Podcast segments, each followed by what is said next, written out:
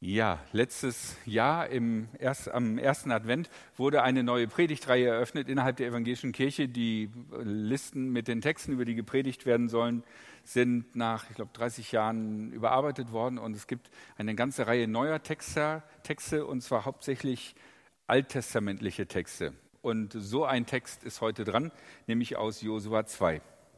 Es gibt unterschiedliche Kategorien von Menschen in der Bibel, die immer wieder erwähnt werden. Könige, Propheten, Anführer, fromme Frauen, die in der Stille beten, Götzendiener und natürlich auch falsche Propheten. Wir sehen und hören von Helden und Verzagten, von Heiligen und Sündern, von Männern und Frauen Gottes. Vermutlich habt ihr auch schon über all diese Leute einmal eine Predigt gehört. Der heutige Predigtext handelt von Rahab der Dirne.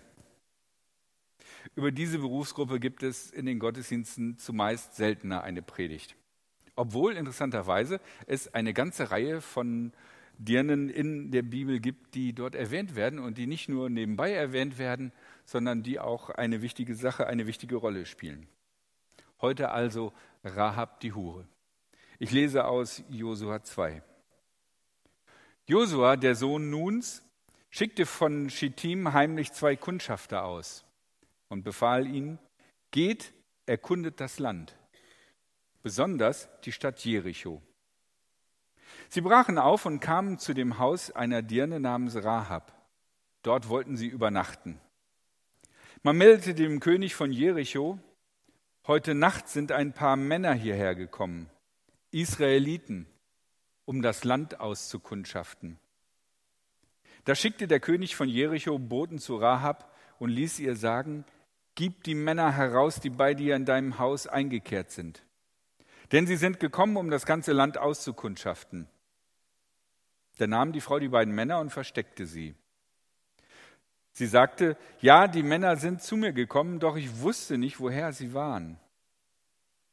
Als das Stadttor bei Einbruch der Dunkelheit geschlossen werden sollte, sind die Männer weggegangen. Ich weiß aber nicht, wohin sie gegangen sind. Lauft ihnen schnell nach, dann könnt ihr sie noch einholen. Sie hatte aber die Männer auf das flache Dach gebracht und unter den Flachsstängeln versteckt, die auf dem Dach aufgeschichtet waren. Inzwischen hatte man die Verfolgung der Männer aufgenommen, und zwar in Richtung Jordan, zu den Furten hin. Und man hatte das Stadttor geschlossen, nachdem die Verfolger hinausgegangen waren.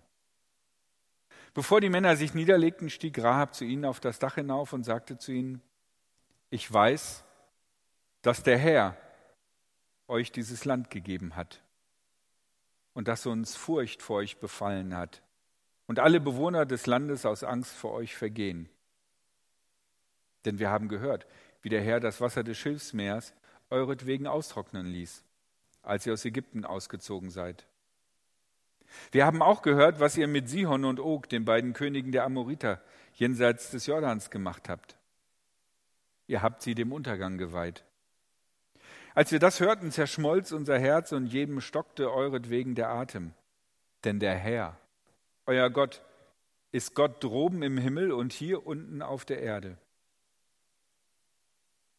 Nun schwört mir beim Herrn, dass ihr der Familie meines Vaters euer Wohlwollen erweist, wie ich es euch erwiesen habe, und gebt mir ein sicheres Zeichen dafür, dass ihr meinen Vater und meine Mutter, meine Brüder und meine Schwestern und alles, was ihnen gehört, am Leben lasst und dass ihr uns vor dem Tod bewahrt.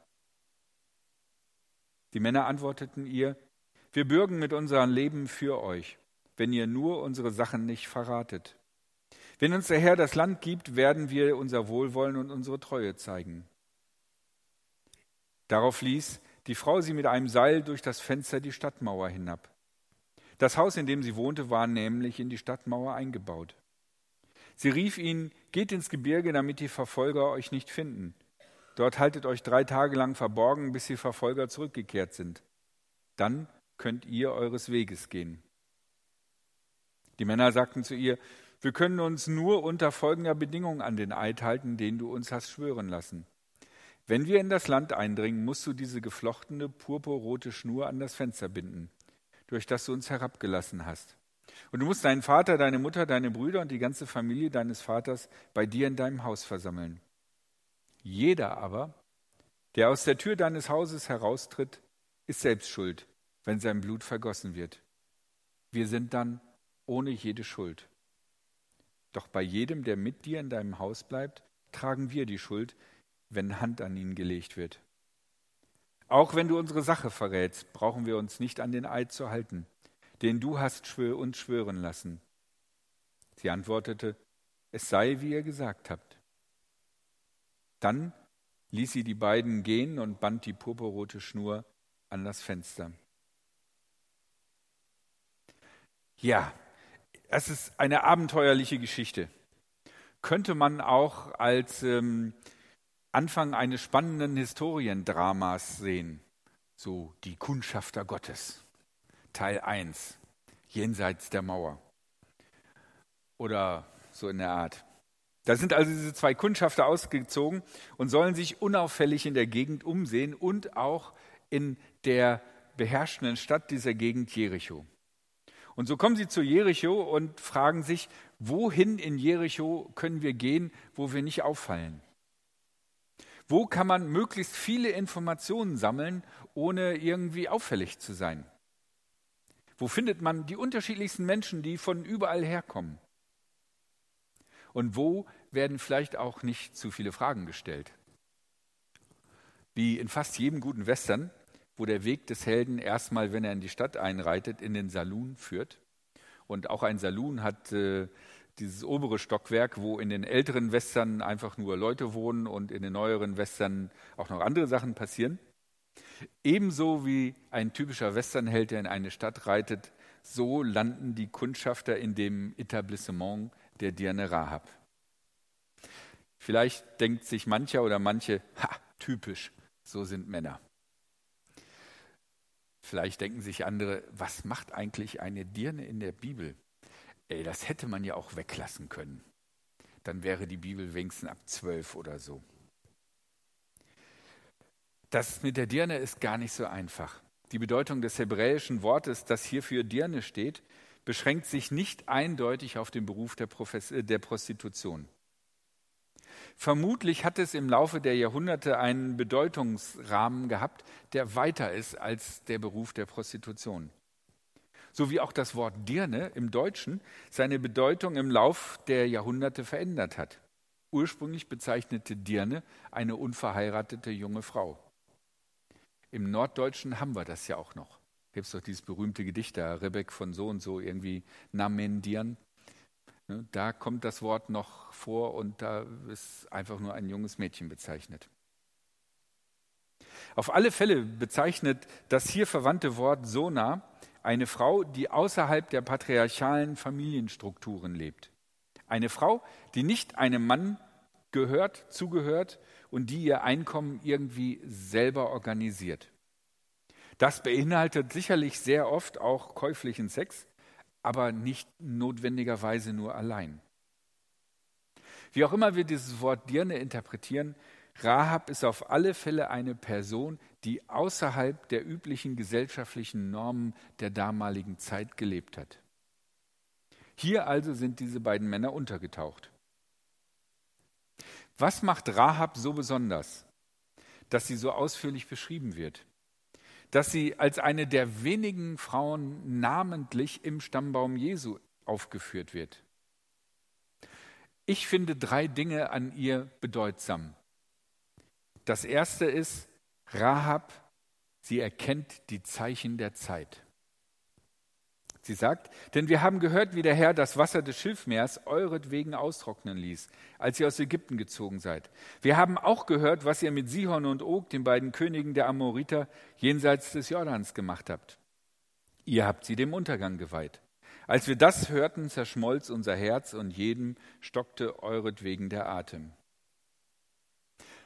Vielleicht, weil sie so ein irgendwie Etablissement hatte, hat Rahab mehr erfahren als so manch anderer Bürger Jerichos.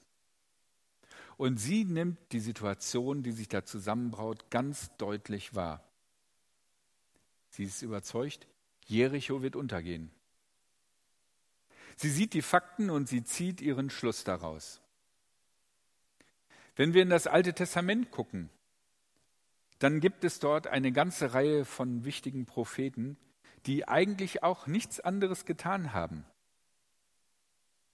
Wir denken manchmal, Propheten, das sind so besonders religiöse Leute, die irgendwie total zurückgezogen äh, irgendwelche speziellen Glaubenserfahrungen machen, in denen der Herr ihnen dann dieses und jenes und solches sagt. Na, vielleicht so eine Mischung aus äh, besonders fromm und ein bisschen religiöser Spinner. Aber wenn wir sehen, was die Propheten gesagt haben, dann kann man sehen, Propheten waren Menschen, die die Zeichen der Zeit zu deuten wussten. Wie zum Beispiel die Propheten, die vor dem babylonischen Exil predigten und sagten, macht kein Bündnis mit den Ägyptern gegen die Babylonier. Auf die Bündnistreue der Ägypter könnt ihr euch nicht verlassen. Wenn wir einen Aufstand gegen Babylon wagen, werden wir untergehen. Nun, man hat diese Propheten ins Gefängnis geworfen. Hinterher, im babylonischen Exil, als man vertrieben, vernichtet, geschlagen in der Fremde saß, da wurden sie auf einmal für Männer Gottes gehalten und in Ehren gehalten. Aber auch sie waren Männer, die die Zeichen der Zeit gesehen haben. Wir erleben gerade in unserer Zeit sehr viele Umbrüche und Veränderungen. Das Wetter wird wärmer, immer mehr Tiere sterben aus, die Ozeane sind tatsächlich bedroht und wir erleben hier in Deutschland gerade, dass alte NS-Ideologien in neuem Gewand immer frechter propagiert werden dürfen. NS-Vokabular wird in Parteiversammlungen verwendet. Und das Ganze wird auch noch benutzt als Verteidigung des Abendlandes, des christlichen Abendlandes. Dabei, wenn man sich das genau anguckt, ist NS-Ideologie definitiv heidnisch und antichristlich.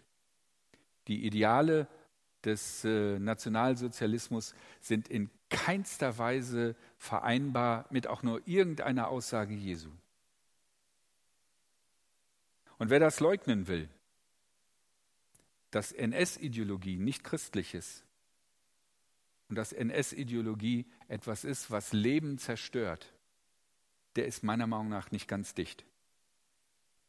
Weder im hinteren Stübchen, wo das Wissen über die Geschichte ist, wo wir sehen können, wo das hingeführt hat, noch im vorderen Stübchen, wo das Wissen und das Denken und die Vision über unsere Zukunft ist.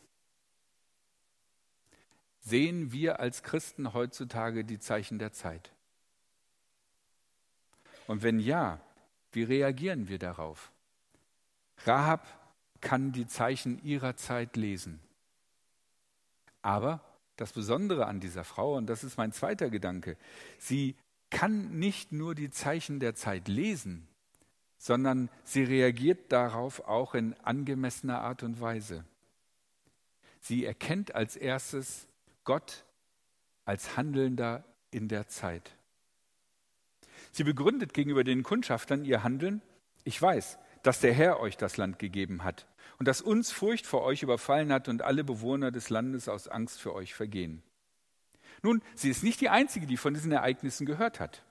Aber die anderen reagieren mit Angst und Panik darauf. Vielleicht versuchen sie sich auch abzulenken, indem sie sich beruhigen, wie, naja, so schlimm wird das schon nicht. Rahab spricht klar aus, was passieren wird. Der Herr hat euch das Land gegeben. Sie erkennt Gott in den Zeichen der Zeit. Nun, ich möchte jetzt ganz vorsichtig sein mit dem, was ich sage. Es gibt Menschen, die in allem, was ihnen passiert, das Handeln Gottes sehen ob sie glücklicherweise einen Parkplatz finden oder ob es äh, an ihrem Geburtstag geregnet oder die Sonne geschienen hat. Und andersrum, wenn es mal schief läuft, die dann sofort die Anfechtung des Teufels hinter allem sehen. Das meine ich nicht mit das Handeln Gottes in der Zeit erkennen. Gegenüber solchen Auslegungen vom alltäglichen Leben bin ich persönlich skeptischer. Aber eine Sache, an die ich denken musste, ist, Wir in Westeuropa kommen aus der Zeit der Aufklärung her.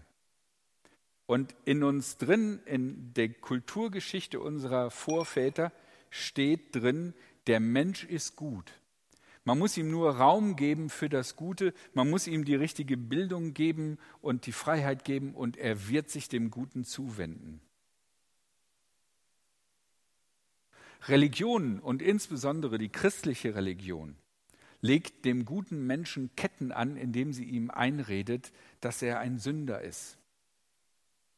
Aber wenn wir den guten Menschen endlich von diesen religiösen Ketten befreien, dann wird er in Freiheit sich für das Gute entscheiden. Ich denke, in den nächsten 100 Jahren werden wir ganz klar sehen, ob wir als Menschheit über den Schatten unseres eigenen Egoismus und der eigenen Gier springen können und ob wir die Welt und ob wir die Welt und die Ressourcen dieser Welt gerecht teilen können. Oder ob wir dazu nicht imstande sind. Ich persönlich vermute, es wird sichtbarer werden, dass wir als Menschen, als Menschheit Sünder sind.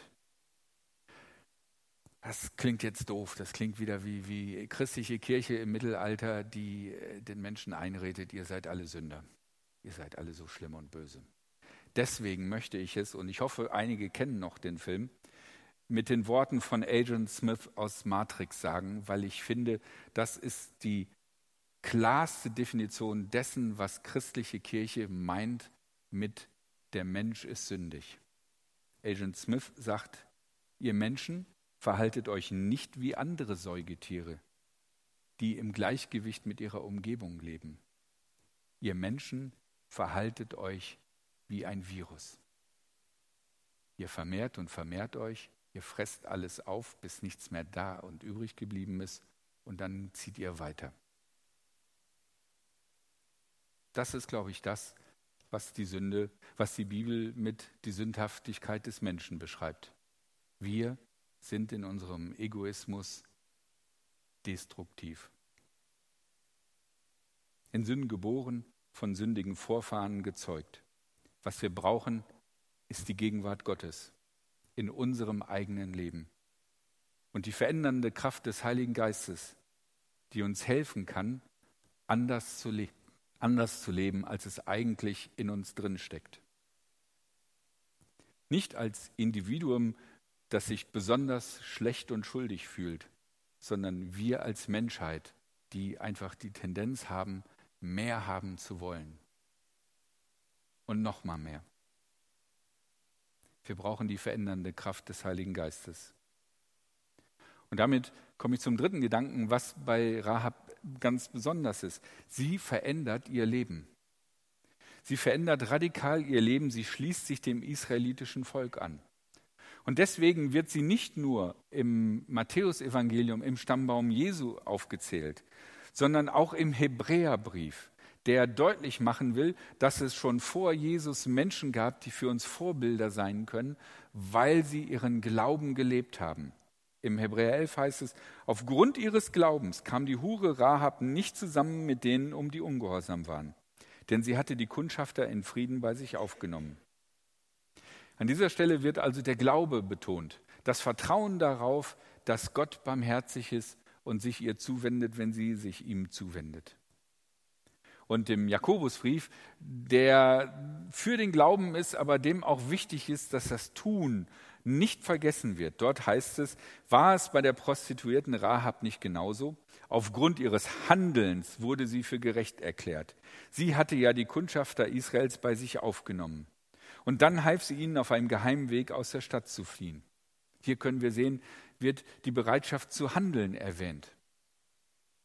All diese Menschen in Jericho haben ungefähr die gleichen Dinge gesehen und gehört. Aber das Besondere an Rahab ist, sie bekommt Vertrauen auf Gottes Handeln und sie beginnt darauf zu reagieren und zu handeln. Warum also steht Rahab extra mit Namen erwähnt im Stammbaum Jesu? Es ist wichtig zu wissen, woher wir kommen.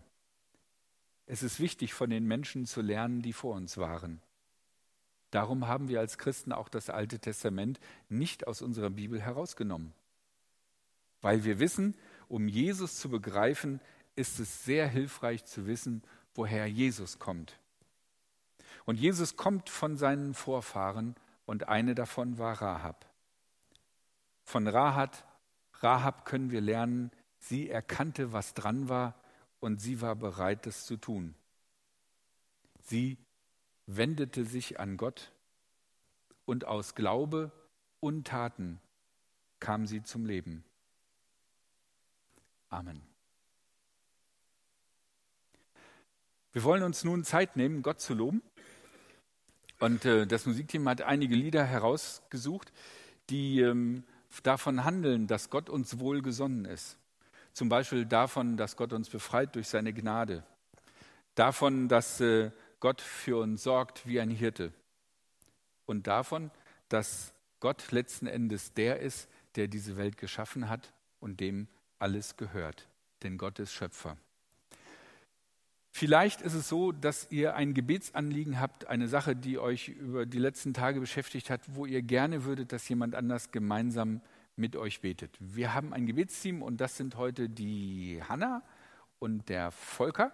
Und die beiden werden gleich durch die Tür unter der Treppe gehen und auf der anderen Seite im Paulussaal oben auf, dem, auf der Empore, dort äh, ist Raum zum Beten und dort könnt ihr hingehen, wenn ihr mit jemandem gemeinsam beten wollt. Falls die Tür auf der anderen Seite zu ist, liegt das daran, dass sie gerade ähm, mit jemandem gemeinsam beten. Also wenn euch etwas beschäftigt und ihr das Gefühl habt, mein Gebet allein irgendwie bleibt irgendwie an der Decke kleben oder ich traue mich gar nicht so richtig oder ich weiß gar nicht genau, wie ich das sagen soll, dann äh, genau, dann geht einfach zu den beiden. Und jetzt das erste Lied, befreit durch deine Gnade.